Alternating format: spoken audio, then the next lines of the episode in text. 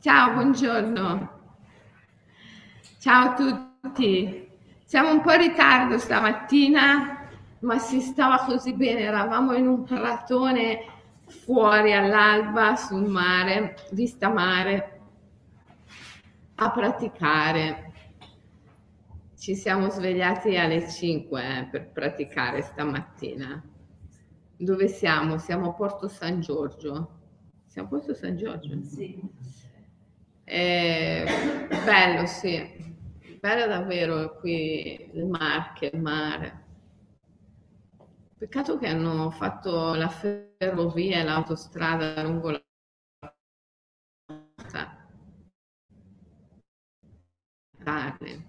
Lancio un appello, spostate la ferrovia e l'autostrada nelle Marche, perché veramente non... È rovina, rovina tutto il lungomare. Buongiorno, buongiorno. Voi conoscete questo pezzo di Italia? Le Marche. Ciao, ciao. Allora, oggi è, è, è venerdì e eh, dobbiamo parlare di buddismo. Stavamo facendo un excursus sulla consapevolezza, che però io mh, questo venerdì interromperei, lo riprenderei venerdì prossimo, perché vorrei eh, dedicare invece questo venerdì alla mh, retta decisione, la retta risoluzione. No, beh, poi se vogliamo vedere in fondo da vicino la retta decisione, la retta risoluzione fa parte del percorso della crescita della consapevolezza, in verità. Il buddismo ha tutto a che fare con la manifestazione di una consapevolezza lucida, cristallina. La consapevolezza è tutto nel buddismo, la chiarezza di visione, il Buddha, il Buddha storico, come sapete, Gautama Siddhartha, era un principe e, e siccome un oracolo aveva detto al padre, che era il re, che se suo figlio Gautama Siddhartha avesse conosciuto il mondo, non sarebbe più stato re, ma avrebbe scelto di diventare monaco. Allora il re che aveva solo lui come figlio maschio, cioè capirete che non era tanto contento che suo figlio prendesse la strada della spiritualità e diventasse monaco perché voleva che facesse il re. E allora ha deciso di rinchiuderlo nel palazzo affinché non venisse a contatto con il mondo, il mondo normale, diciamo, no? finché eh, non conoscesse la, la, vita delle persone normali, ordinarie. E, e così Gautama Siddhartha è cresciuto in questo palazzo pensando che la vita e il mondo fosse tutto così, come era dentro il suo palazzo e lì tutto era bellissimo, aveva tutto quello che poteva desiderare, tutti erano felici, contenti, vivevano nella totale abbondanza, e nessuno conosceva la sofferenza, anche perché il padre subito gliela levava da davanti, no? perché l'oracolo gli aveva detto che se suo figlio l'avesse conosciuta sarebbe diventato monaco e non re e, e quindi era assolutamente proibito soffrire di fronte a Siddhartha. Tutti dovevano sorridere, essere felici. Ma un giorno eh, Siddhartha, diventato ormai un ragazzo, esce, decide di scappare. Decide di scappare e esce dal palazzo e va in mezzo alla gente, si rende conto di che cos'è il mondo, di che cos'è la vita, si rende conto della sofferenza e lì il suo destino si compie, perché decide che lui non sarà mai re, ma decide che lui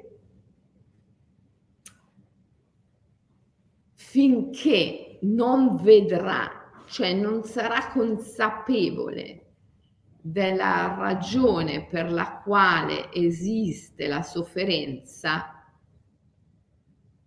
non eh, si darà eh, pace, cioè non, non eh, la sua missione da quel momento lì in poi lui decide è questa, comprendere le ragioni profonde della sofferenza.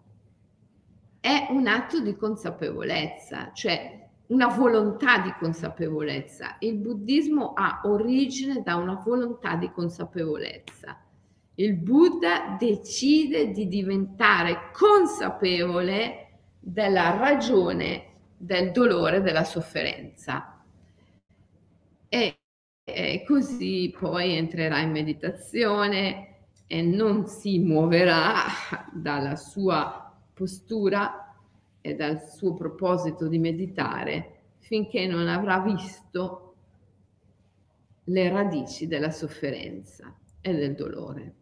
Quindi il buddismo è consapevolezza fondamentalmente, è un cammino, un percorso che su esempio di Gautama Siddhartha, il Buddha, il risvegliato, su esempio del Buddha, ci porta a renderci conto di quali sono le radici del dolore. E quando eh, se ne vedono le radici, il dolore viene tagliato, estirpato fin dalla radice, fin dall'origine. Scusate. E ehm, detto eh, così, in parole semplici, cosa scopre il Buddha? Il Buddha scopre che l'origine della sofferenza è in una decisione dell'uomo e che questa decisione può essere modificata in quanto è una decisione libera e uno può cambiarla.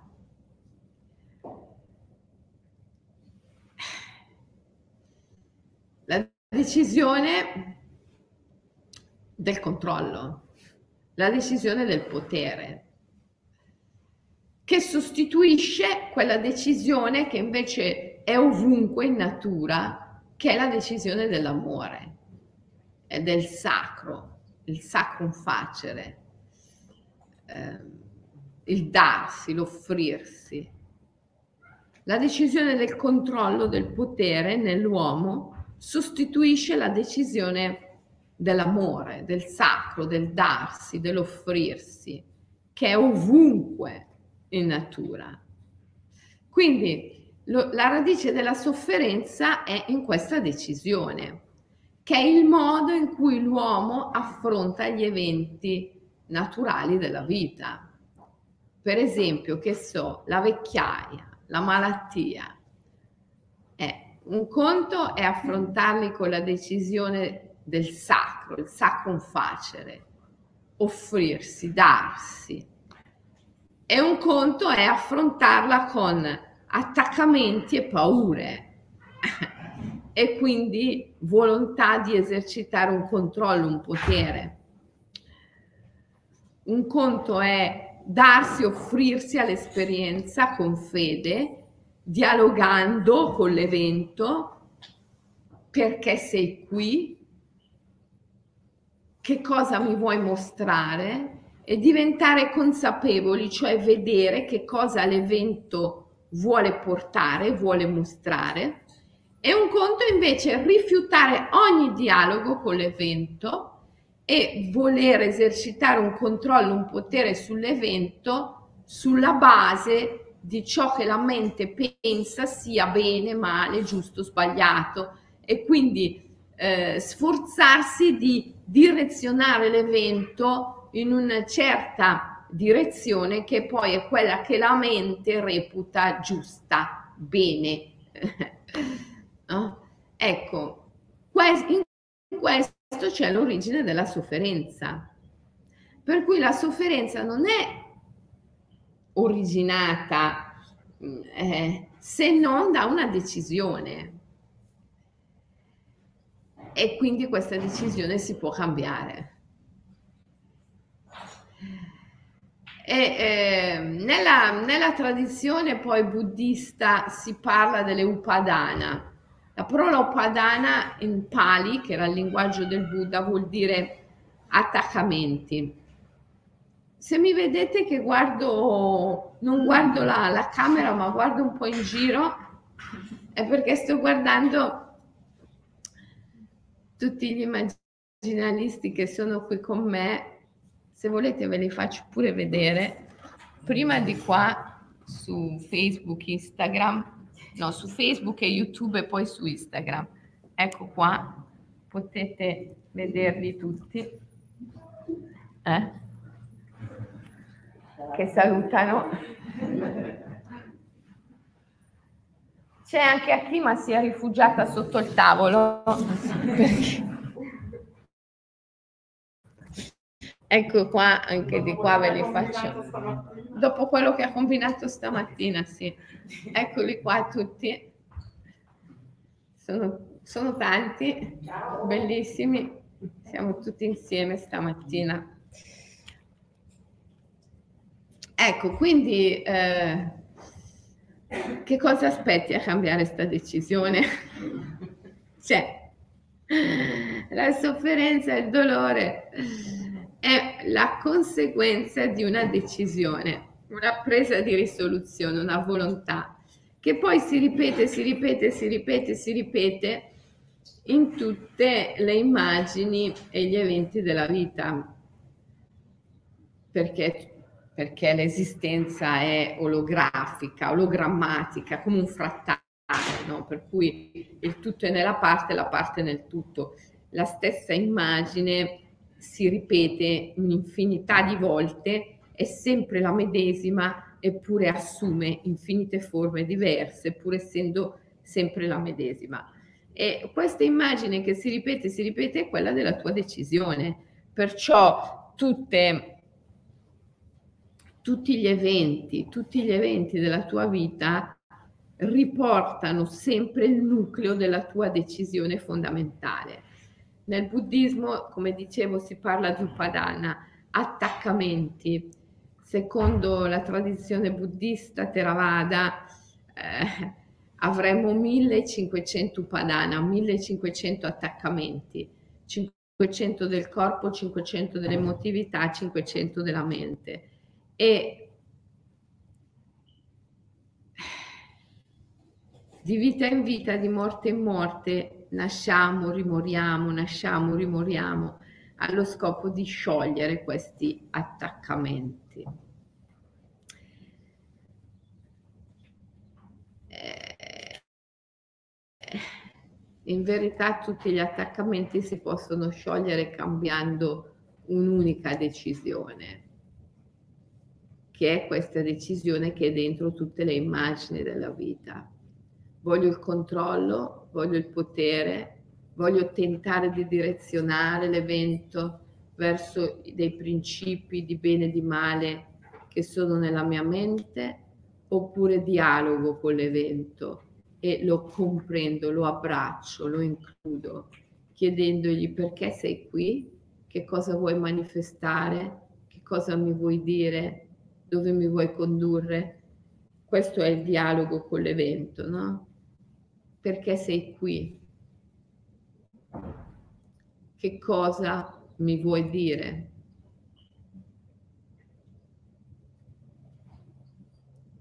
Ecco, quando uno dialoga con gli eventi in questo modo, perché sei qui? Che cosa mi vuoi dire? E aiutami a essere all'altezza della tua presenza aiutami a essere all'altezza della tua presenza. quando uno dialoga con l'evento in questo modo, allora possiamo dire che ha un atteggiamento profondamente buddista, perché ha compreso che l'origine della sofferenza è nella decisione di esercitare un controllo sull'evento. Non vuole più esercitare questo controllo a priori, ma vuole dialogare con l'evento e vuole fluire con l'evento secondo la legge dell'amore. Non è che lasciando il controllo tu diventi succube, vittima dell'evento. Lasciando il controllo tu diventi il co-creatore dell'evento, perché inizi a dialogare con lo spirito e quindi a co-creare la realtà insieme allo spirito, che è nume, ente, entità, cioè evento. E, ehm, e questo è il buddismo. Il buddismo è fenomenico, il buddismo è empirico. Eh, il buddismo mette l'uomo in diretto contatto con l'evento. Il divino non è in un cielo lontano, il divino è l'evento stesso. Eh, nel buddismo esoterico si dice il, il, il Dharmakaya, eh, il corpo del Dharma, che poi è il corpo del Buddha. Il Buddha, il Dharma, l'insegnamento del Buddha è tutto ciò che esiste. Cioè tutto ciò che esiste, tutti gli eventi sono l'insegnamento del Buddha, il Buddha Dharma, il Dharmakaya. L'esistenza è il corpo stesso degli insegnamenti del Buddha.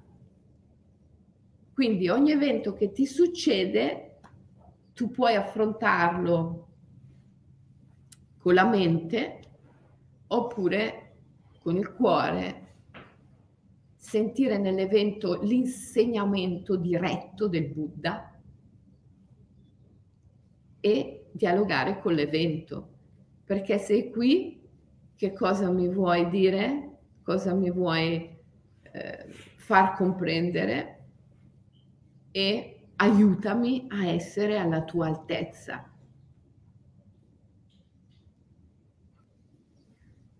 Questo è il buddismo vedere l'evento come dharma, come insegnamento. Ma non in senso così, proprio come corpo del Buddha. Quindi il Buddha insegna con il suo stesso corpo. Quindi l'evento è, è, è, è il Buddha stesso l'evento è il Buddha stesso. Dov'è il Buddha? Il Buddha è l'evento. Ecco perché si dice il buddismo non è metafisico, cioè non esiste un Dio metafisico che sta là in un cielo lontano, ma il Buddha è nell'evento stesso. Dove incontri il Buddha, il Buddha lo incontri nell'evento, lo incontri in queste due ragazze bionde che sono entrate in questo momento nella sala e che stanno cercando il posto dove sedersi. Dove siete state fino adesso? Ah, avete fatto la sequenza fluida? Brave, brave, brave. Ehm, ecco, quindi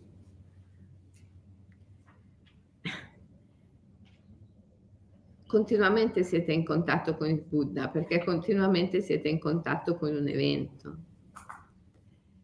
La consapevolezza è riconoscere questo, è riconoscere l'insegnamento nell'evento e ehm, anziché avere bisogno di controllarlo. Insomma, il Buddha, decidendo che voleva scoprire l'origine della sofferenza, e mettendosi in meditazione al fine di scoprire ciò, al fine di divenire consapevole di ciò, ha scoperto che l'origine della sofferenza è in una decisione dell'uomo e che quindi questa decisione può essere cambiata.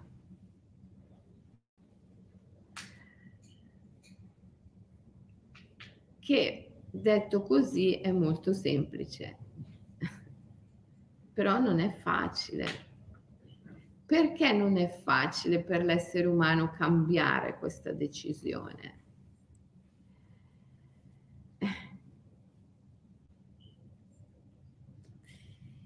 È perché ha paura, perché ha paura, è spaventato e anche eh, sì, perché ha paura, ha paura, fondamentalmente ha paura. Fondamentalmente ha paura, questa paura lo porta all'impossibilità di trasformare la rabbia. Eh, qualsiasi evento sia successo, se ritieni che ti abbia ferito, ti abbia eh, tolto qualcosa, ti abbia limitato in qualche modo, se ritieni che sia stata un'ingiustizia, sviluppi rabbia. Questa rabbia è la rabbia nei confronti del Buddha stesso, perché è la rabbia nei confronti eh, dell'evento, qualcosa che è accaduto e che non riesce a pacificare. E questa rabbia si alimenta con la paura, la paura che l'evento si ripeta, la paura di non poterlo trasformare, la paura. E finché tutto questo non è sciolto, è difficilissimo prendere fino in fondo la decisione del dialogo con l'evento. Si rimane sempre in un bisogno di controllo, di potere. Lasciarsi andare diventa difficilissimo. Stamattina eravamo in un prato bellissimo, sotto il, le prime luci del sole dell'alba, che è il sole più bello eh, di tutti, è il sole più nutriente, più straordinario di tutti, e respiravamo liberi. E, ehm, eh sì, certo, tutti quanti si sono lasciati andare, ma fino a un certo punto. Allora vedi che c'è tutto, tutta una dimensione, tutta una capacità di lasciarsi andare che ancora è preclusa. E se uno si lasciasse andare proprio fino in fondo, immediatamente tutta la conoscenza si riverserebbe in lui, tutta l'energia, la forza si riverserebbe in lui e il dolore sarebbe sciolto fin dalla radice.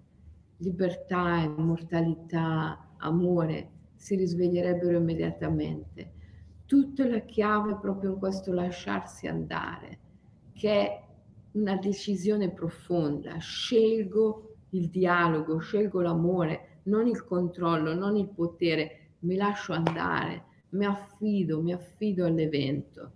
Ecco, eh, lì c'è sempre da lavorare. Cioè non è che uno può dire mi sono lasciato andare eh, totalmente. Questo totalmente mh, mm, non c'è mai. Tu ti rendi conto osservando le persone che respirano, che praticano, che sì, si lasciano andare raggiungono dei buoni livelli, delle situazioni straordinarie, ma ci sarebbe ancora tantissimo, tanta possibilità di lasciarsi andare ancora di più, ancora di più. E, e questo rimane inesplorato. Allora dici sempre, speriamo che dopo la diretta si fa colazione, mangino poco perché sennò gli rimane tutto sullo stomaco e dopo ci riproviamo, non lasciamo andare ancora di più. E lì dici sempre, adesso speriamo che lasciano andare ancora di più e vedi che effettivamente lasciano andare ancora di più e poi ancora di più e poi ancora di più. Effettivamente alla sera dopo un'intera giornata di pratica, hanno lasciato andare molto di più, hanno lasciato andare molto di più. E, ehm, e allora ti, ti rendi conto che il cammino è questo, il cammino è lasciare andare, lasciare andare questa decisione del controllo, del potere. No? Allora rimango in una situazione in cui posso controllare. E tutte le volte picchio contro il muro, sì, lo sposto un po', però non lo butto giù. Lo sposto ancora un po', però non lo butto giù. Lo sposto ancora un po', però non lo butto giù. Buttare giù il muro è morire in vita. È morire in vita è unire le due dimensioni, la vita e la morte, il visibile e l'invisibile. Perché quando lasci andare totalmente, totalmente, totalmente muori. Non muori in vita, si dissolve l'io. E, ehm, e cambia decisamente, cambia radicalmente la decisione, questa decisione profonda che è l'origine della sofferenza, del dolore, la decisione del potere, del controllo, che sostituisce la decisione della natura, che è la decisione dell'amore e del dialogo e del sacro, del darsi, dell'offrirsi. La vita dell'essere umano nel mondo, la mondanità, è tutto uno sforzo di eh, contraddire cambiare, controllare la decisione che è ovunque in natura di darsi, di offrirsi, il sacro. Tutta la mondanità, tutta la cosiddetta civiltà è un grande sforzo di controllo e di tentativo di cambiamento di questa decisione profonda che è ovunque in natura, che è la decisione del sacro, dell'amore, del darsi, dell'offrirsi. Ecco perché la civiltà, come diceva Ungaretti, è un grande atto di prepotenza nei confronti della natura. La civiltà, qualsiasi civiltà, è sempre un atto contro natura, perché è il grande tentativo dell'uomo di contrastare la decisione che è ovunque in natura, che è la decisione del sacro, del darsi, dell'offrirsi. E quindi una civiltà nasce sempre come atto di separazione della vita dalla morte. E dopodiché, se è una civiltà patricentrica, mette tutto il bene di qua, della grande soglia, e tutto il male di là. Tutto il bene di qua nei valori maschili, solari, diurni, razionali. Se è una civiltà squilibratamente matricentrica, invece li mette tutti di là, come le antiche civiltà Maya, Inca, che praticavano i sacrifici umani e mettevano tutto il bene al di là della grande soglia e tutto il male al di qua. Comunque una civiltà è sempre un atto di separazione della vita dalla morte. Ed è tutto un grande tentativo dell'uomo di controllare, contrastare la decisione della natura di darsi, di offrirsi. è un tentativo che fallisce sempre, perché poi l'uomo è natura. Per cui, in ultima analisi, potremmo dire che l'origine della sofferenza è in una decisione che porta a un profondo conflitto interiore. Cioè è come se l'uomo l'uomo si mette in lotta, non come se, l'uomo si mette in lotta contro se stesso, contro la sua stessa natura. E da lì si origina il dolore, la sofferenza.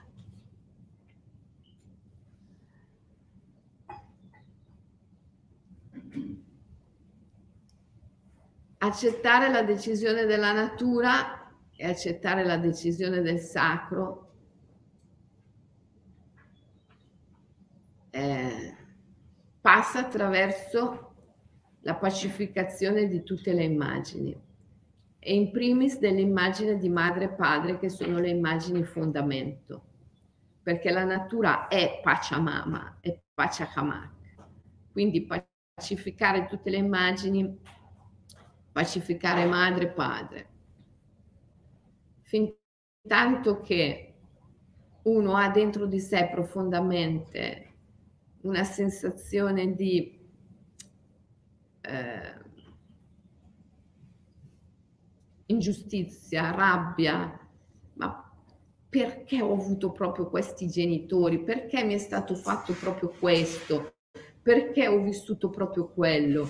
Fin tanto che uno ha dentro di sé questa sensazione che quello che è accaduto non è stato assolutamente perfetto, assolutamente perfetto così come è stato, uno fatica a prendere la decisione dell'amore perché ha sempre dentro di sé un po' di rabbia e un po' di paura, un po' di voglia di cambiare l'evento, un po' di sentimento del tipo sarebbe meglio, sarebbe stato meglio se non fosse accaduto, sarebbe stato meglio se mia madre, mio padre, sarebbe stato meglio che, sarebbe stato meglio se Ecco, fin tanto che uno c'ha dentro queste, queste, sensazioni, che sono sensazioni mentali,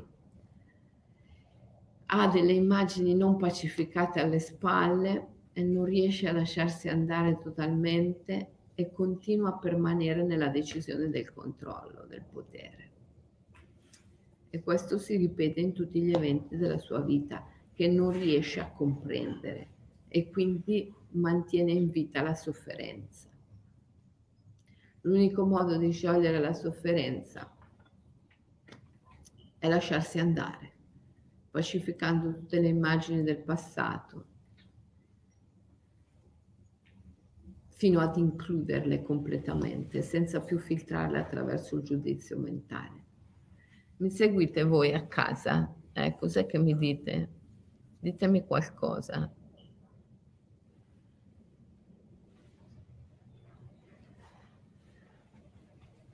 Se ogni evento è il Buddha, tutto, anche le ingiustizie sono perfette.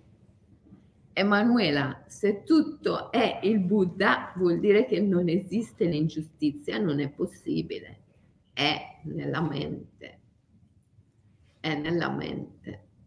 So che questo è difficilissimo da comprendere.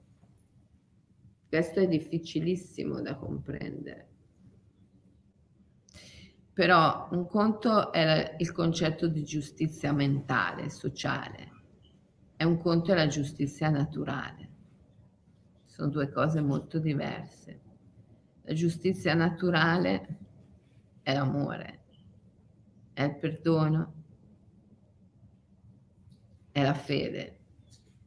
La giustizia sociale è il bene e il male, eh, sono due cose diverse. Ho difficoltà a pacificare la violenza subita da piccola, dice Lara. Ecco Lara, tu sei consapevole. Questo è già un grandissimo passo. Una che scrive come Lara, ho difficoltà a pacificare l'ingiustizia subita da piccola, vuol dire che ha già compreso. Ha compreso, ha compreso tutto, perché poi insomma basta comprendere una cosa che si comprende tutto perché quella singola cosa si ripete e si ripete in tutte le immagini, come si diceva prima, l'esistenza è, è, è un frattale, è un ologramma in cui il tutto è nella parte e la parte nel tutto. Quindi la nostra Lara che dice ho difficoltà a pacificare le ingiustizie subite da piccola ha una lucidità di consapevolezza e di visione meravigliosa il che vuol dire che lei eh, ha già risolto. Adesso ci vorrà del tempo e questo tempo sarà tutto il tempo che la sua mente ci impiegherà a comprendere che lei è libera, che lei ha risolto. Però lei è libera, lei ha risolto perché lei ha visto, lei ha compreso. E scrivendo questo, dicendo ho difficoltà a pacificare le ingiustizie subite da piccola, non solo lei dimostra di avere consapevolezza, lucidità di visione, di vedere, ma anche dimostra di aver preso la decisione di amare, la decisione di pacificare. Quindi lei è libera. Adesso ci, c'è ancora l'impressione del tempo che trascorre, ma questo tempo è solo tutto il tempo che la mente ci mette a comprendere e quindi a svanire, a sparire, a farsi da parte. Però, cara Lara, ormai l'anima ha vinto. D'altra parte l'anima vince sempre.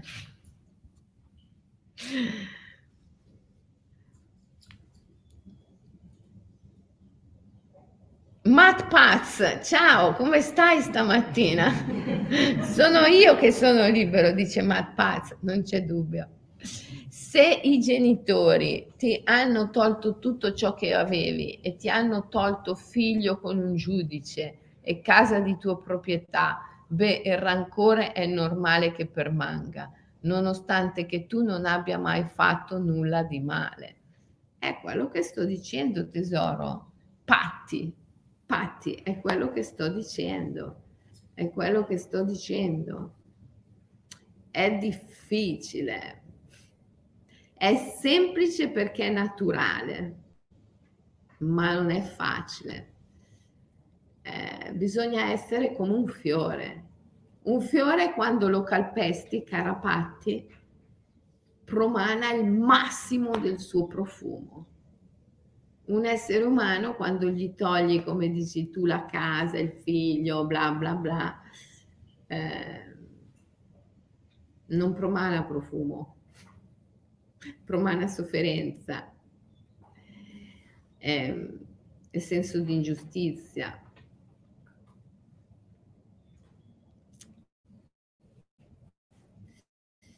Come si diceva ieri nella diretta di Clubhouse, perché è intervenuta Susan da Seattle. Susan ha detto, ecco però eh, eh, così c'è il rischio di eh, pensare al, al masochismo, allora uno, allora è la strada del masochismo, no? Ma non è così, non è così, è la strada del sacro, questo dipende dalla tua decisione profonda. Se tu decidi di avere il controllo, di avere il potere e percorri la strada spirituale, è probabile che ti trovi contro un muro e magari addirittura arrivi al, al masochismo, alla perversione, sai come quelli che si flagellavano nel Medioevo e queste cose qua ma se tu prendi la decisione dell'amore fin dall'origine e percorri la strada spirituale, allora l'unica cosa che puoi trovare è la bellezza, è la bellezza, perché ti rendi conto, nell'esempio che ho fatto, cos'è il sacro? Il sacro è un fiore che quando viene calpestato emette il massimo del suo profumo. Ma se tu hai scelto eh, la strada dell'amore, ti rendi conto alla fine che in verità né il fiore né chi lo calpesta esistono come realtà individuali separate, non esiste né soggetto né oggetto l'unica cosa che esiste veramente è il profumo, che è l'amore. Non esiste né il fiore né colui che lo calpesta, esiste solo il profumo e sto profumo va rilasciato. Se lo trattieni perché hai attaccamenti e paure, non sei nel sacro, sei nella sofferenza e nel dolore. Se lo rilasci, sei nell'amore, ma esiste solo il profumo. Cara Patti, la sofferenza non è nel fatto che i tuoi genitori ti hanno tolto la casa e il figlio, ma chissà che cosa ti avranno fatto, ti hanno fatto di tutto, ti avranno fatto fare perizie psichiatriche, avranno coinvolto operatori sociali di tutti i tipi, di tutto di più, me lo immagino, cosa hai vissuto. Cioè, il punto è che nulla di tutto ciò è mai esistito o mai accaduto. L'unica cosa reale, l'unica cosa vera, autentica, è la tua capacità di perdonare, di amare e di avere fede nell'evento. Se tu sprigioni questa capacità, che è il profumo, allora sei libera e tutto si trasforma. Se tu trattieni questa capacità, eh, allora soffri, allora sei nella sofferenza. Mi spiego? L'immagine, cioè l'evento, accade per tirare fuori il profumo, per permettere al profumo di esprimersi.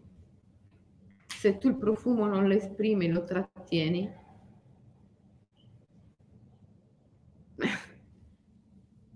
l'evento genera sofferenza. Quindi, Patti, esprimi la tua capacità di perdonare i tuoi genitori, di benedire tuoi, l'evento e i tuoi genitori, di ringraziare l'evento e di avere fede in ciò che è accaduto, in ciò che sta accadendo e in ciò che accadrà. E vedrai che si sprigionerà il profumo e vedrai che tutto si trasformerà per sempre. Altrimenti si può rimanere nella mente il bene e il male, il giusto e lo sbagliato, il vero e il falso, si rimane nella violenza, nel conflitto, nella sofferenza. Quante, quante guerre, quante violenze, tutti si sono sprigionate da questa sensazione. Io sono il bene, tu sei il male, io sono giusto, tu sei sbagliato, ti faccio guerra, ti distruggo. Questa è la morale, questo è il giudizio, questa è la mente che vuole il controllo, vuole il potere sugli eventi e lo esercita attraverso la discriminazione del bene, del male, del vero, del falso, del giusto, dello sbagliato. È un'ingiustizia, è un'ingiustizia. Eh? Sei d'accordo? Eh? Ho risuonato con Patti molto. Hai risuonato con Patti? Anche a te ti hanno portato via la casa? Eh, sì. Quasi? Sì. Sì. Sì, ho trasformato. Eh, vedi che c'è qui qualcuno, Patti, che ha avuto la tua stessa storia. Mm. Idem la difficoltà di accettare una famiglia inesistente. Certo, perché anche lì rimani puoi rimanere prigioniero della rabbia perché io non ce l'ho avuto una famiglia e gli altri sì. Oppure puoi comprendere cosa l'immagine ti vuole portare. Magari vuole portare... L'immagine vuole sempre che tu sprigioni il profumo, rilasci il profumo. E il profumo qui può essere l'unione mistica, comprendere che tu hai un amante mistico che è il tuo spirito guida, il tuo maestro interiore, che ti è madre, padre, fratello maggiore, fratello minore, sorella maggiore, sorella minore, figlio, figlia, compagno, compagna. Il tuo amante mistico è per te tutto questo. E eh, può essere che non aver avuto una famiglia voglia far sì che tu sprigioni il profumo dell'unione con l'amante mistico. Insomma, l'immagine, l'evento vuole sempre che tu sprigioni il tuo profumo, perché il profumo è l'unica cosa che esiste, l'io, il tuo io è illusorio, anche l'altro è illusorio. E quindi nella relazione che al di là di soggetto e oggetto l'unica cosa che esiste è la relazione stessa, non l'io o il tu.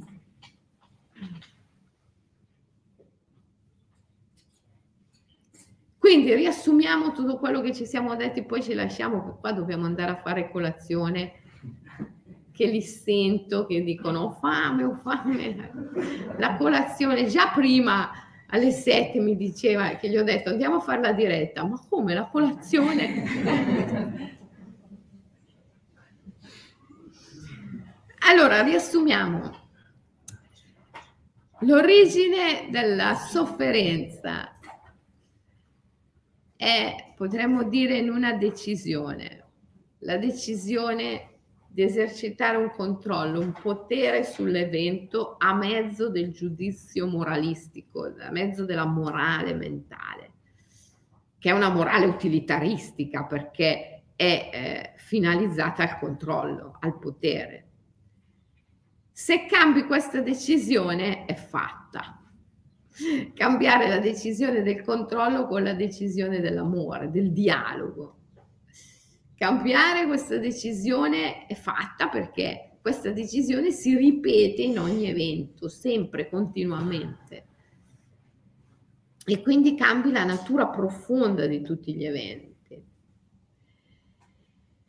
Questa, la decisione del controllo e del potere è funesta perché ti porta in un conflitto interno continuo e costante, perché la natura ha deciso per il sacro, per l'amore, per il darsi, per l'offrirsi. Se tu scegli il potere e il controllo, passi una vita in lotta contro te stesso, perché tu sei natura.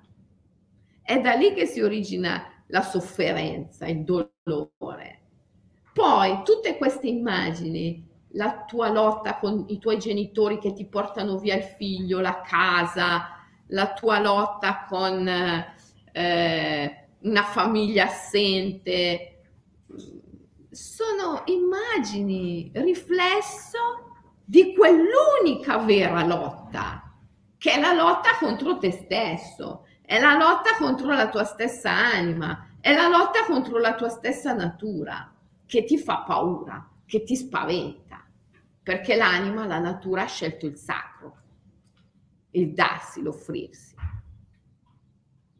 E la civiltà è, è, la, è la rappresentazione, la messa in scena di questo grande mito, che è la lotta contro la natura, l'anima e infatti i risultati si vedono. No?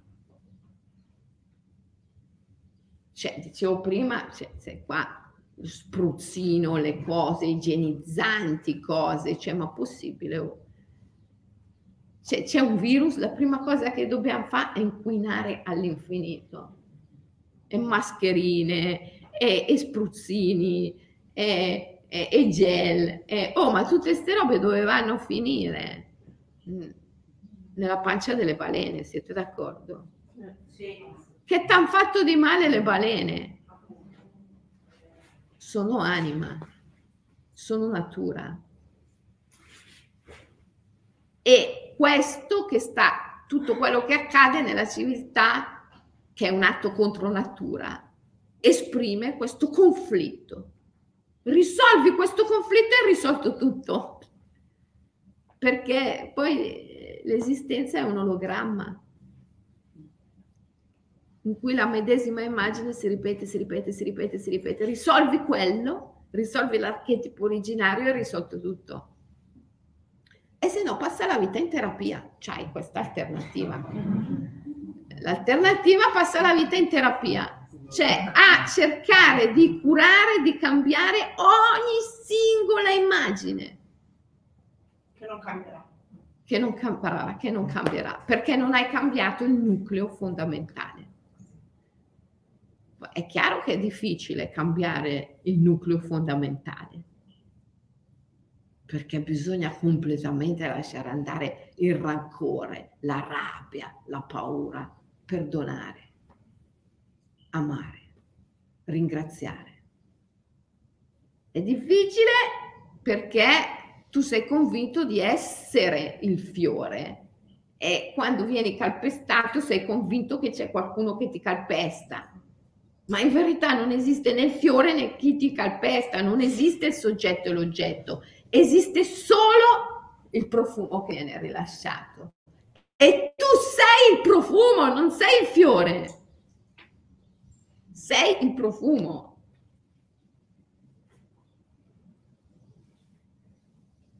Eh, tu non sei quella a cui i genitori hanno portato via il figlio e la casa. E non sei neanche il genitore che porta via il figlio e la casa. Tu sei il perdono di questo evento. Tu sei la forza del perdono.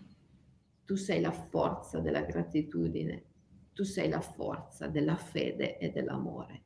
Esprimilo rilascia il profumo, rilascia il profumo, porca miseria, rilascia il profumo.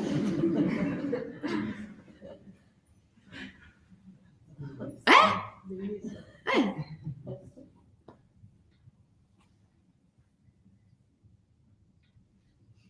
Patti, porca miseria, Matt Paz!